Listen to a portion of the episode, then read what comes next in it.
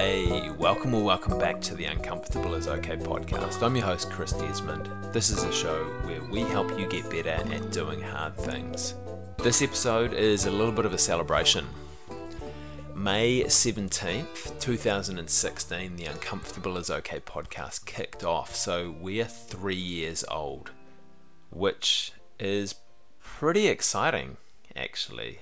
When I when I started out on this journey, I didn't think that it would take me this way, and I did, wasn't sure that I would be going three years later. Uh, so it's been it's been a pretty amazing time to speak with a whole bunch of fascinating people from around the world, and have a whole bunch of fascinating people listen around the world as well. I'm honoured that you've shared your time with me. Um, I've honored, I'm honoured that the people that I speak to share their time and share their stories with me and, and with you guys as well. Uh, it's pretty it's pretty special. To celebrate the three year anniversary of, of Uncomfortable is Okay, uh, what I did last week is I put out a post uh, across social media, across a few different platforms, and wanted to get you guys to ask me some questions that I thought I'd, I'd have a crack at answering uh, as a celebration. And if this goes well, maybe this is, is a regular feature that we bring in. I wasn't sure how many questions would come in. I was like, wow, if there's only going to be one question, then it, it's going to be a pretty short episode. But we've got nine questions to answer for you today. So some of them are pretty some of them are pretty heavy some of them are pretty in depth. Other ones is a little bit more light-hearted uh, but hopefully there's something in here for everyone.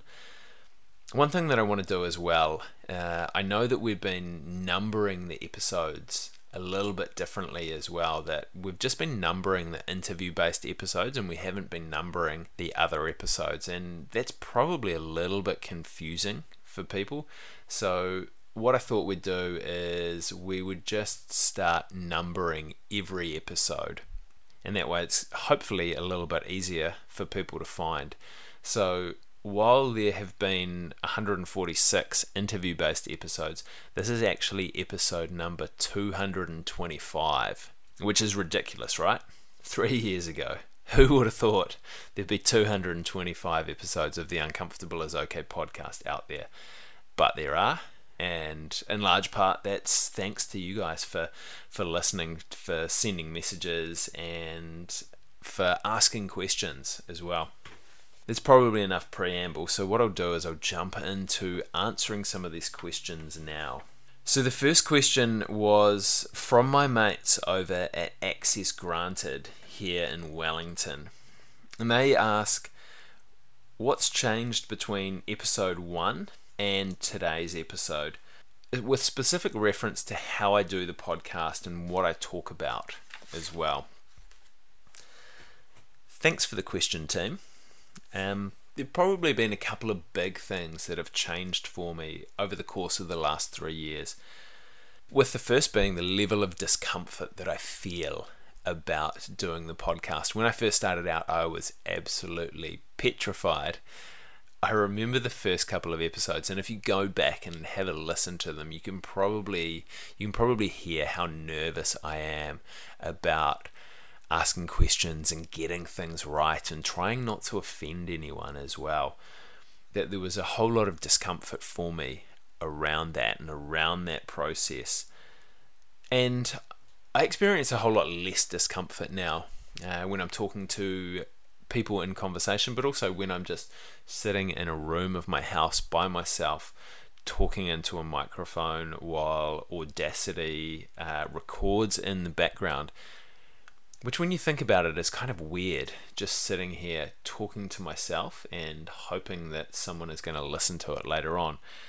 I'm definitely more comfortable with that, and I probably actually find it reasonably therapeutic that I can sit down and just talk about all the uncomfortable shit that's going on for me as well.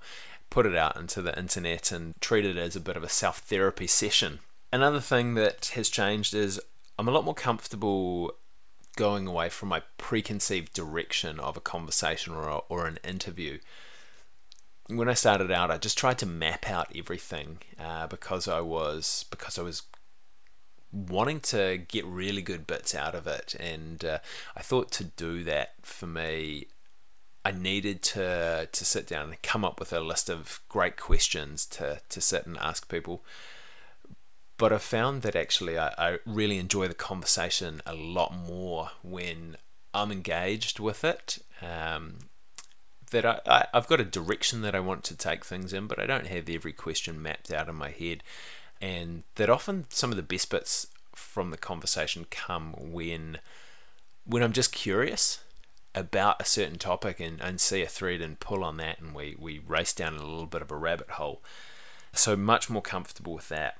One of the other things that I think has developed over the course of the podcast as well is that trying to fit people's story in with the practicality of, of how they've got uncomfortable as well and, and the motivation, the application, and the implementation from people. So the why, the how, and the do, and wrapping that all up in the context of the story is something that I'm trying much more to get out of people is that the story is great and the story is really important, but so is the the motivation behind the story. So is the the application, the how people did things, and then how they implemented it as well.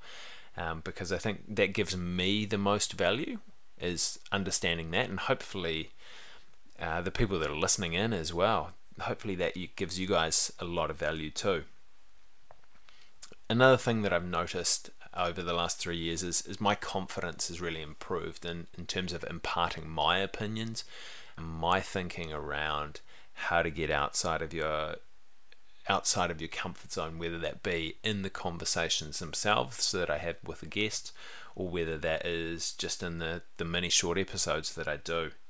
In terms of the logistics of the podcast, probably not a whole lot has changed. I've got a new laptop I still have the same two microphones that I, I initially got when I started the podcast. I still use free software to record the podcast. Um, one big thing though that has changed is I have an awesome editor, Jylan. Thank you, buddy, for coming on board about just over a year ago, I think it was. And editing is part of the setup that I'm that I lack some skills in, but also part of the setup that I don't really enjoy. So I think the audio quality and the quality of, of the production's got a lot better since Jylan has has come on board with that. So thanks for that, buddy, and hopefully you guys have appreciated that as well. Now, question number two is from my buddy Eric Hunley, uh, who lives in the States. Um, so he, he's asked me, how does living in tomorrow affect show creation and coordination? So obviously it's yesterday over in the United States at the moment when you're listening to this, Eric. So uh, tomorrow's going to be great, mate. There are some challenges with overseas guests uh, in terms of timing, and I need to be flexible with that. And sometimes it means some early morning conversations, sometimes it means some late night conversations. Um, sometimes it means kind of sitting down and trying to figure out time zones for, for 20 minutes before going back to people with times. But New Zealand, it's not a it's not a bad place in terms of time zones. I mean, predominantly the people I talk to are from New Zealand or from Australia or from the States or from the UK. So we can usually find a time that, that works. Probably the, the toughest one actually was when I was talking to Hamish Wright, who was a doctor down in the South Pole. Is they only got inter- internet from 11 p.m. to 1 a.m. So I needed to stay up till 11 just to, to start talking with Hamish on a school night, which was probably logistically the, the toughest one, but um, well worthwhile having that conversation with him. So, in terms of if people were trying to schedule stuff with, with people from overseas, and an app that I use is Calendly. It's really good. You just set up the times that you want in there um, flick through the link to, to whoever you're wanting to chat to, and it automatically converts it into their time zone. So, really, really good for anyone talking to people overseas. And probably one of the challenging things of living in New Zealand and, and talking with people around the world is just trying to understand that the cultural nuances and the in the psyches and the in the history of um, people's beliefs when you're having a conversation uh, with someone is that you can't just assume that they hold the same beliefs as you or obviously have the same cultural upbringing. So sometimes questions can get a little bit lost in translation, but for the most part, I think living in tomorrow has some cool advantages. So thanks for that question, Eric. Third question is from Mediana. Which interview moment stands out? Now, I've done 146 interviews. Uh, there's cool bits from all of them, some that I feel more strongly about than others. But I don't think there's a I don't think there's one particular moment that that stands out. There are a lot of moments that stand out. And it's not really because I remember super strongly what was said in that moment. More, it was rather how that, that moment, how that interaction uh, made me feel. Uh, and that's that's happened multiple times with with multiple different guests and not with every guest but there so many instances of someone saying something making you feel a certain making me feel a certain way and just having getting goosebumps or getting my hair sort of stand up on the back of my neck from what they've said and how they've said it and how they've described their story that I think that's been the that's been the coolest moments for me in the podcast. And that harks back to the the Maya Angelou quote uh, I've learned that people will forget what you said, people will forget what you did, but people will never forget how you made them feel. And I think that's that's been something that ha- has really hit home to me across the podcast is that there are there are so many of those moments where where people have have made me feel like that. But also that's challenged my perception outside of the podcast as well is that I'm a lot more open to those moments in conversation with with people that I'm just chatting with as well. So that's a bit of a cop out on that question. I'm sorry, but uh, that that was my thinking on around it. Now, another question here from Mariana. Uh, she's she's got in with two here, and she's asked, "What is the biggest area of growth personally?" So it's been it's been three years, and a lot of a lot of stuff has changed over the last three years. But I think the biggest area of, of growth for me personally has really been the development of my self awareness um, around how I tick and what I'm good at and what I enjoy, what, what fulfills me, what lights me up and I was having a conversation with um, with one of my coaching clients today in terms of self awareness, and my current thesis is that everything comes back to self awareness. So if you have a, a reasonable amount of self awareness, then you can layer all of this other stuff on top of it. It, it gives you a really strong platform. Uh, for creating whatever it is that you that you want to create and if you try and do that stuff without being without having some level of self-awareness then often it falls over afterwards. So in terms of developing my self-awareness I've, I've got better at asking myself hard questions and sitting with the uncomfortable answers. Uh, i've got better at making sure that i don't just accept the first answer at face value that I look again and, and keep asking why. I mean, I've had the opportunity to have conversations with, with a whole bunch of people about why they do hard things. So that has really helped me explore why I do what I do as well, um, is getting all of those different perspectives.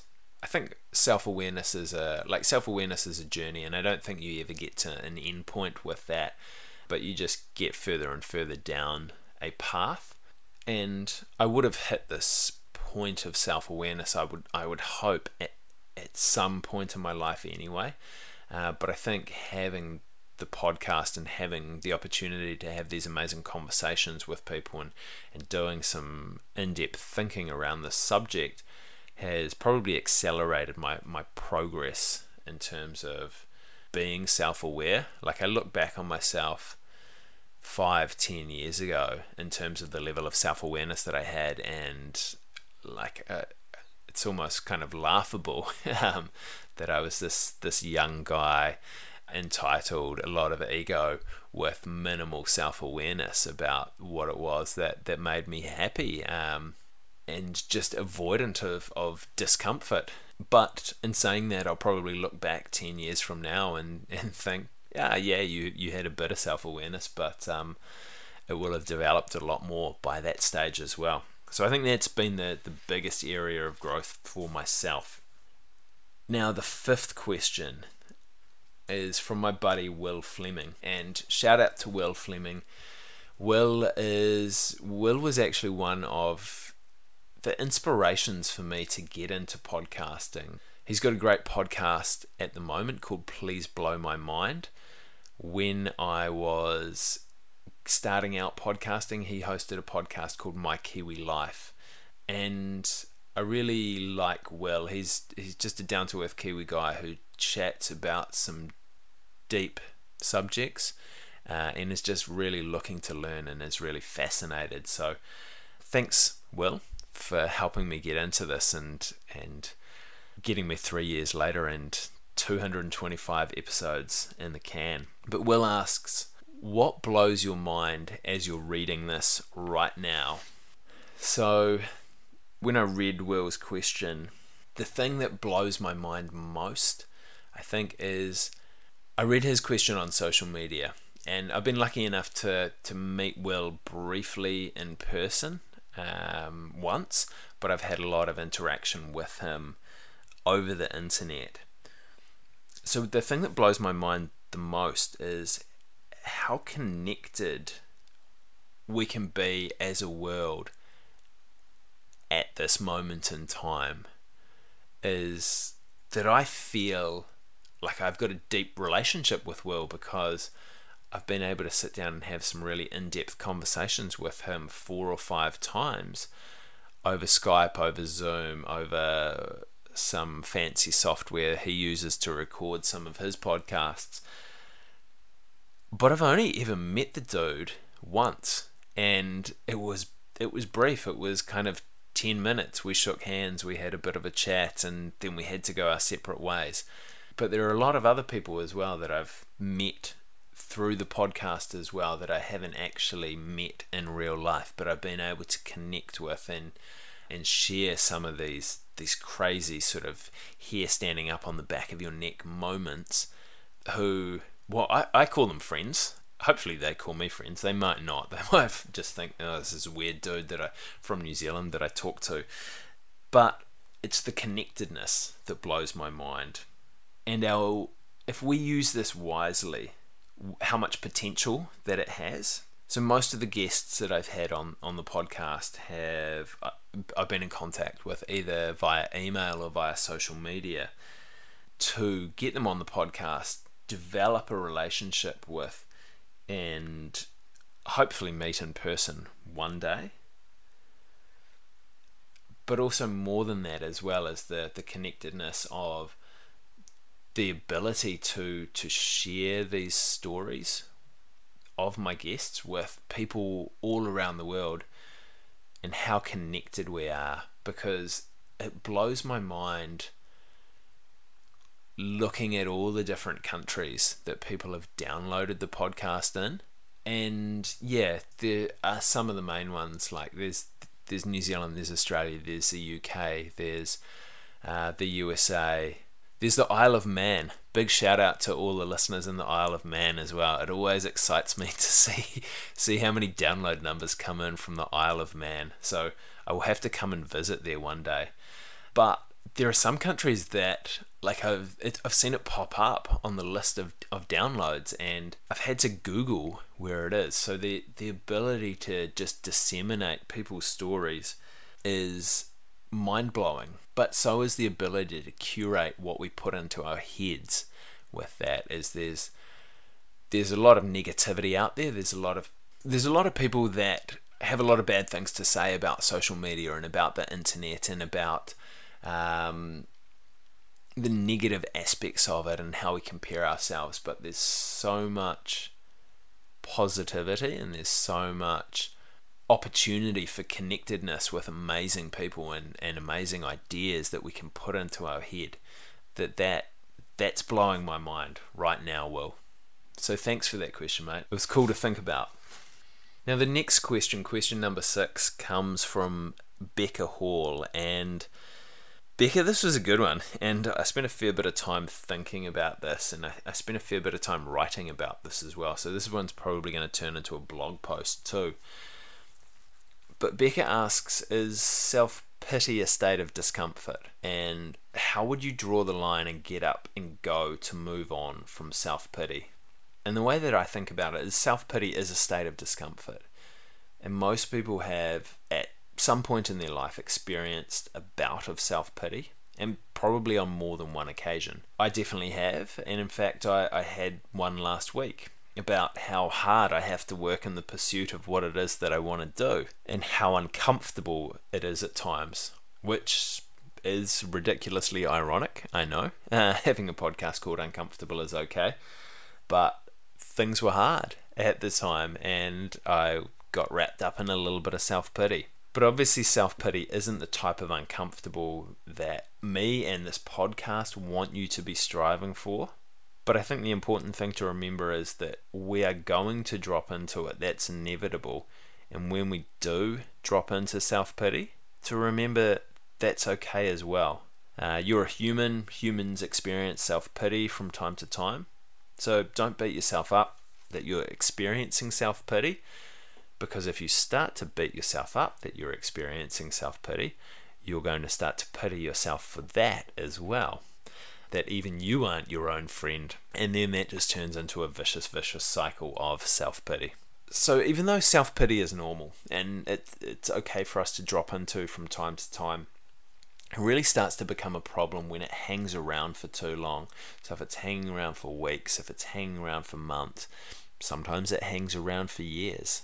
And self pity stops your progress as a human being and it ends up making you weaker in the long run because you don't make any progress towards your goals, which leads to more pity. You start to self sabotage when you do things, which leads to more pity. You become less resilient because you stop doing hard things because you're pitying yourself. And then you lack the ability to deal with challenges when they do pop up. And basically, you end up unhappy, unhealthy, and unfulfilled. But the point is, it's really easy to stay in self pity because even though it's uncomfortable and it makes you feel bad, doing the work that you need to do to get out of self pity is even harder. It's uncomfortable to face your feelings, it's uncomfortable to question your perceptions and beliefs. It's uncomfortable when you come to realize just how hard the work is that you need to do. And for some people trapped in self pity, sometimes the only way they draw a line and they get going is when the discomfort of staying in self pity becomes greater than the discomfort of getting out of it. And I've tried this one before. It's a real shit way to do it. You stay in self pity for ages, you end up feeling really down on yourself, and nothing happens, and you just cycle around getting more and more uncomfortable. So you don't really want to draw the line that way if you can avoid it. The first step to getting out of self pity in a, in a proactive way is to identify when you are in self pity. And some of the things that you can watch out for are that you find it hard to laugh at life, you're seeking out external drama, so that might be in the form of glossies, reality TV, uh, the comments on news websites, or starting arguments for the sake of starting arguments uh, you're trying to generate sympathy from others, you catch yourself beating yourself up all the time, you're really defensive over the smallest things, or you have a large sense of shame. Once you've identified that you are in self pity, Then comes the hard work. Because you need to stop distracting yourself from the feelings of self pity so that you can address them. You need to look at why you're feeling trapped in a cycle of self pity. You need to question your perceptions and beliefs that have led you to feeling this way. And then you need to go about developing new beliefs. And this turns into a lifelong process of building self awareness, comes back to self awareness again, and is something that repeatedly gets refined and built up And is something that repeatedly gets refined and built upon over the course of decades.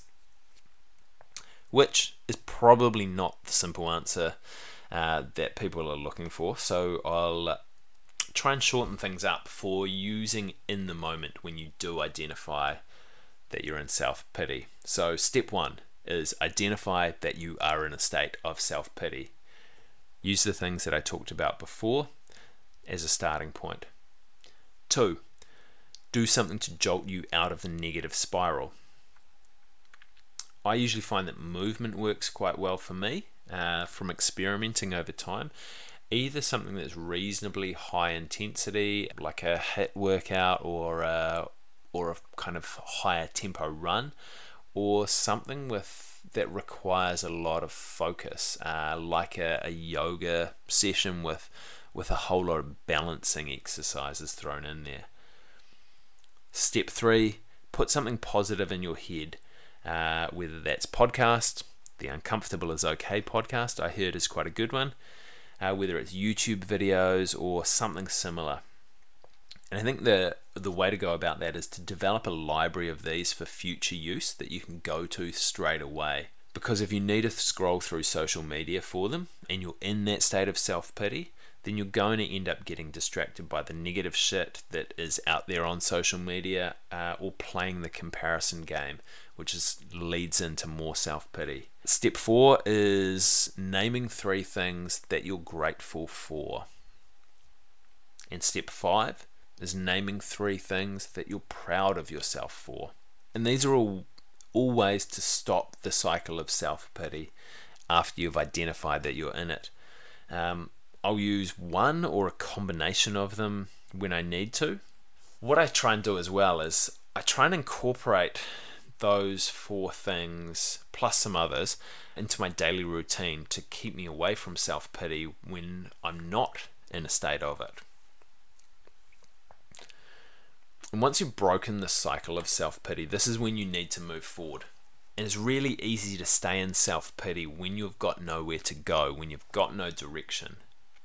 And again, self awareness, it's when building your self awareness is paramount. Because when you're self aware, you'll know where you want to head and you'll know what fulfills you. But again, you don't need masses of self awareness if this is something you're just starting out developing to move in a positive direction after a, uh, a self pity party. You just need some curiosity. So, setting your, yourself a project to work on that's going to be a little bit challenging, but not too hard, is going to help you stay out of self pity. And the strategic discomfort around that is going to keep your focus away from self pity and hopefully give you something to interest and excite you. Um, and who knows where this curiosity might take you. Uh, might take you three years down the track and 225 episodes of a podcast later. So that's my thinking about self pity and, and drawing a line to to move forward and move away from that. So hopefully that that's helpful for you, Becca. The next question is from Wendy and it's what is my number one go to when brain fog sets in? Which is an interesting question. And Wendy made a made a cool point that brain fog probably sets in a little bit more now that we spend a bit more time on screens as well. And I have a tendency to agree with her in regards to that. I haven't read to read much of the literature around that um, or seen too many articles, but um, gut feel is that I probably have more brain fog on the days that I spend more sc- more time on screens. So brain fog, I think there's a couple of things that I that I try and identify as well if I'm if I'm in a period of brain fog. One of them is Am I tired? Is that one of the problems? And at the moment, our wee boy is, well, our wee boy hasn't been sleeping that well throughout. So most of the time I am tired. So sometimes it's the identification of, of tiredness, and that's causing some brain fog. Another big one for me is Am I hungry? If I'm hungry, that definitely causes some brain fog as well. So tiredness, probably not a whole heap I can do to address that other than try and nap more and go to bed earlier. Hungry, easy fix is to is to eat something. But again, my my number one go to when brain fog sets in is to is to get out and move. And like I talked about before, it's kind of breaking the cycle of self pity, getting out of brain fog. Ideally, something a little bit more high intensity like some weights or, or like a run, or something that requires focus from different parts of my brain. So when I'm doing a lot of screen work, um, my prefrontal processing cortex is is going really really hard. It starts to get fatigued. Brain fog sets in switching things up to, to do something physical where I'm not using so much of that prefrontal cortex, um, but I move my body, I start to breathe a little bit deeper, kind of calm my arousal state down a little bit, and just shift the focus, give my brain a chance to rest between sets. That's usually my go to. I appreciate that not everyone has the opportunity, and, and I don't as well. Not everyone has the opportunity to go and do a burst of exercise. Sometimes they need something a little bit quicker. But with that being said, you can just drop on the floor and do 10 or 20 push ups and 10 or 20 air squats. But getting outside, getting some fresh air for 5 or 10 minutes, looking up at the horizon, so changing the point that uh, my point of focus that I'm looking at. Um, and I I liken looking at the horizon to kind of looking at the big picture rather than looking at things in, in minute detail if you're looking down. And I find that's that's helpful for me in terms of thinking about it, but also in terms of clearing my head as well and, and gaining a bit of perspective. So just giving the processing parts of my brain a little bit of a break and a little bit of a chance to, to rest and recover. A little bit of time between sets, as I said. So they are my they are my go tos. Firstly would be movement. Second would be a way to change perspective and, and get outside. The next question is a question from Carl Condliff, and just want to take a moment to say a special thanks to Carl because he's been he's been a dude that's been massively supportive of me through this podcasting journey and with the stuff that I'm I'm trying to do with Uncomfortable is okay. So Carl, mate, thanks so much for, for all your support, your all your ideas, all your ways to, to make things a little bit easier for me. Hopefully, this question pays some of that back for you, mate. So, a bit of context Carl as a, has a background as a, as a teacher. So, his question is How can I teach a teenager that it's okay to fail?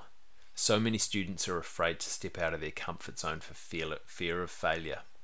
And failure at any age is it's a real tough pill to swallow. And the teenage years are probably one of the hardest to swallow that pill. Teenagers aren't a little kid anymore, trying out a whole lot of new stuff and not really expecting to be any good at it anyway. They tend to be trying to develop a sense of self identity that's that's tied to what they're good at. And their brains are still developing, especially the, the emotional processing centers of their brains. And I think New Zealand's an interesting place to grow up with this as well. And some of the people from overseas might not appreciate this in New Zealand. Some of you might, some of you might have something similar that goes on where you live as well. Because not only are you going to get ripped out by your mates and also not your mates if you fail, if you mess something up, but you also have to deal with tall poppy syndrome where you get cut down if you stand out as well which is messes with your head when you're a teenager. Because if you go and try something out of your comfort zone, the perception is that the outcome's going to be negative either way. If you fail, then you get ripped out. If you succeed, then you get cut down. So there's no positive outcome with those two options. So, is it any surprise that people want to stay nice and comfortable? But keeping kids safe and comfortable and away from any hardship or challenge doesn't set them up for success later in life. It doesn't set them up for living a fulfilled life. It ends up with a whole lot of people living unfulfilled lives who haven't developed the skills that they need to solve tough problems. And these people often end up with a sense of entitlement, a sense of inflated ego, because they've just kind of coasted through and things have been easy for them.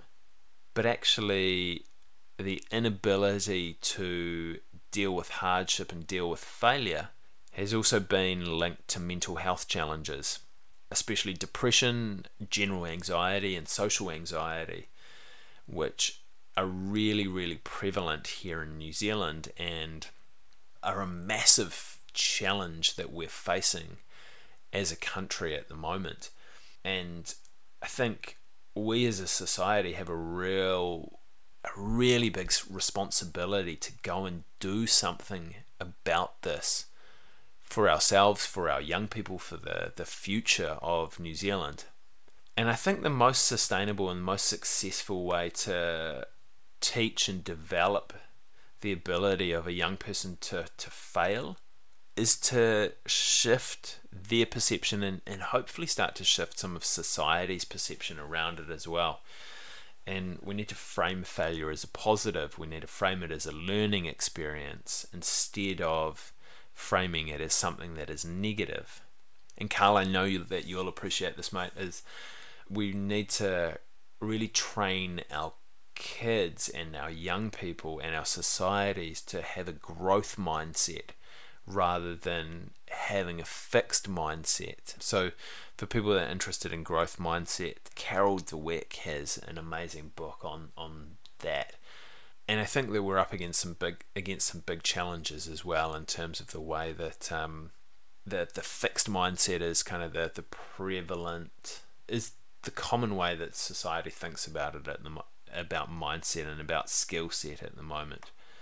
But I think the best way to to change the perception around this is to start having conversations about failure and about the positive benefits of it, especially if we can contrast that experience to what is going to happen if there's no attempt at all.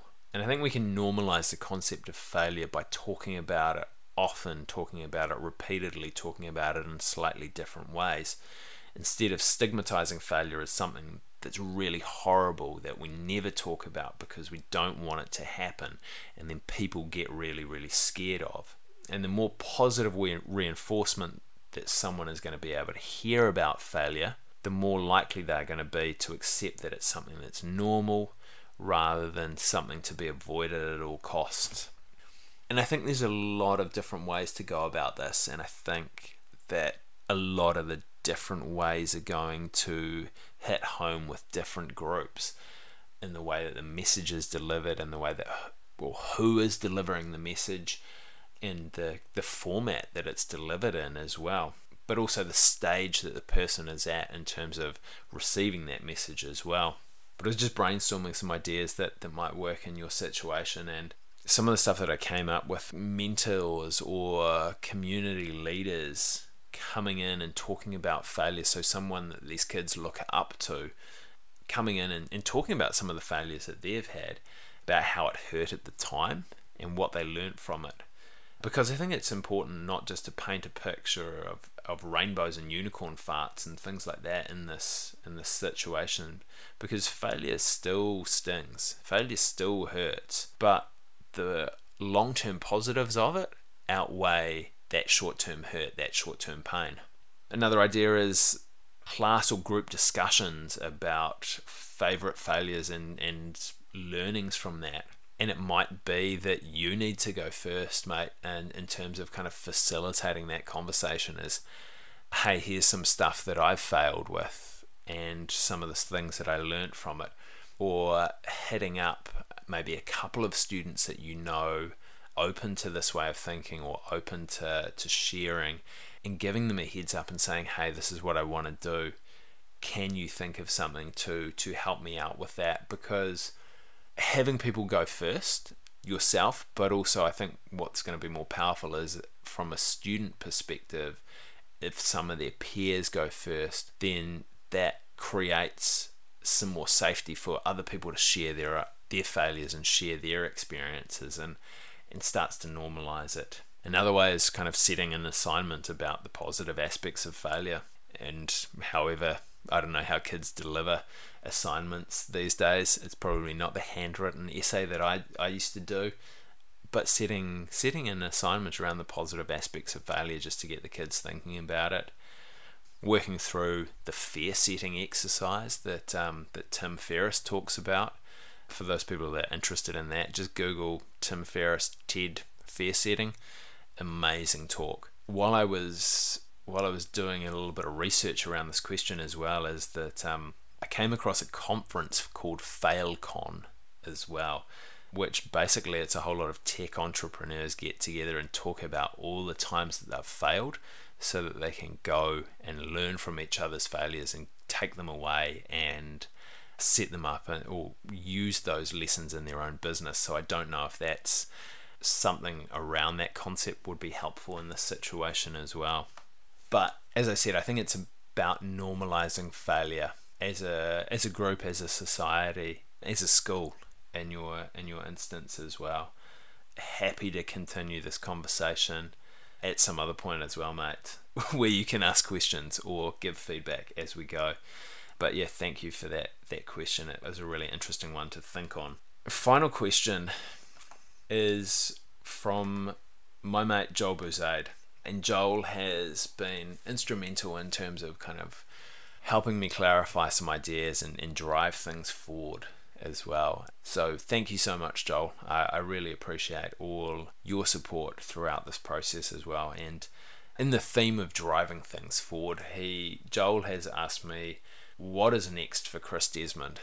So over the last few months, I've spent a, fair bit of time thinking hard and unpacking a whole lot of stuff that I've I've learned over the past three years of the podcast, of the past 13 years as a physiotherapist, over the past four and a half years of managing and running a team, and about kind of all the ways that I can help people get better at doing hard things and then how I can take that knowledge and how I can apply it to people's situations.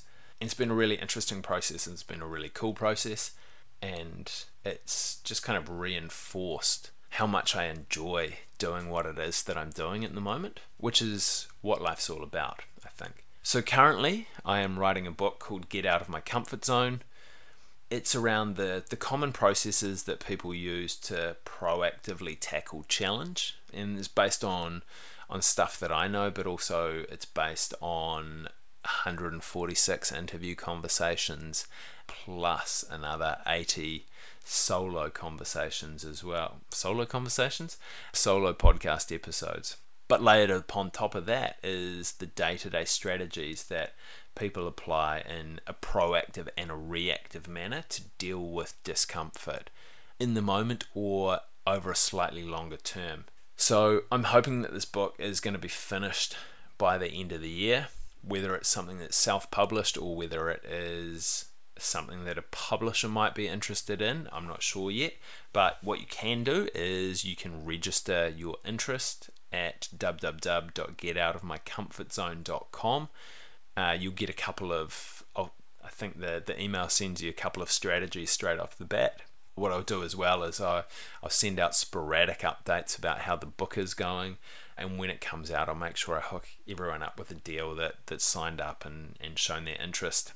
So that's one thing that's happening. Another thing that is happening is coaching and training groups and individuals to get better at doing hard things. And I really enjoy the, the teaching and the interacting with people to help them solve problems in a practical way within the context of their life. So it's not it's not some preach from the top of the mountain kind of coaching or training and just rah rah rah inspirational stuff, but how do you do this practically? How do you do this in your life?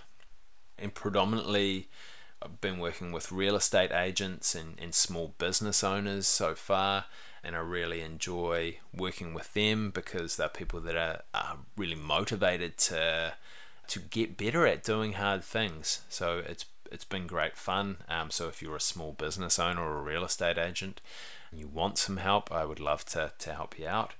But if you or your organization is interested in getting better at doing hard things, no matter who you are, then I'd love to have a chat with you about how I can help and if working together might be a good fit. And whether that be through building resilience or building mental fitness, understanding and actioning your motivation, or doing the hard work of implementation or developing awareness and leadership of your team. I think they're all stuff that I enjoy working on. So, would love to have a conversation with you about that if you think if I could help you out at all. Probably the best way to get in contact with me is just to send me an email uncomfortable is okay at gmail.com or hit me up on any of the social media LinkedIn, Chris Desmond, Facebook and Instagram, uncomfortable is okay. Another thing is, I'm going to continue to podcast. I'm going to continue to have interesting conversations with epic people, continue to research how to get better at doing hard things, share the knowledge with you guys um, so that you can hopefully get better at doing hard things as well. And just basically keep trying to get better at life, I think. That's the big stuff that I'm going to be working on over over the rest of this year which is exciting, which is uncomfortable, but which is massively fulfilling and makes me very happy. So, thanks so much for that question, Joel. Hopefully, you'll be excited by the answer as well. If you guys have any other questions that you want me to answer, if you enjoyed this format, very happy to, to do the occasional answering question episode. If you know anyone that you think I should have a chat to, reach out. If you've got ideas for ways that I can improve the podcast, then reach out. I would love to love to hear them and implement them. But I just want to take a moment to, to be grateful and to, to say thank you to everyone that's been involved in the in this journey over the last three years. It's been really, really cool. It's been amazing for me and I don't think it would have happened without all of your support as well. So from some of the people that I that I mentioned today, there's a lot of other people that I didn't mention that have played a massive part in this as well. My wife Julia, my mate Rich, my family as well, and a whole lot of other whole lot of other awesome people as well that have been involved with getting this going and keeping this going. But also thank you to, to everyone that has sat down and spent any time listening to the podcast. Thank you for sharing your time with me. Thank you for the people that have shared an episode with their mates. Thank you for the people that have left a review on your favorite podcast app. Thank you for the people that have reached out and sent a message to me on social media or sent an email to me asking a question or saying thanks for that episode. It's really cool to get messages and, and to hear that stuff from you thanks to the dude actually when I was running a workshop who called me a charlatan as well on social media. You know that you've made it when you've got a hater. So that was a proud moment. Thank you to Jylan, as I mentioned earlier, for your awesome editing skills, buddy. Thank you to my brother Jeremy Desmond for the amazing theme music. And thank you so much for getting uncomfortable with me for the last three years and hopefully continuing to get uncomfortable with me for the next three. Peace out.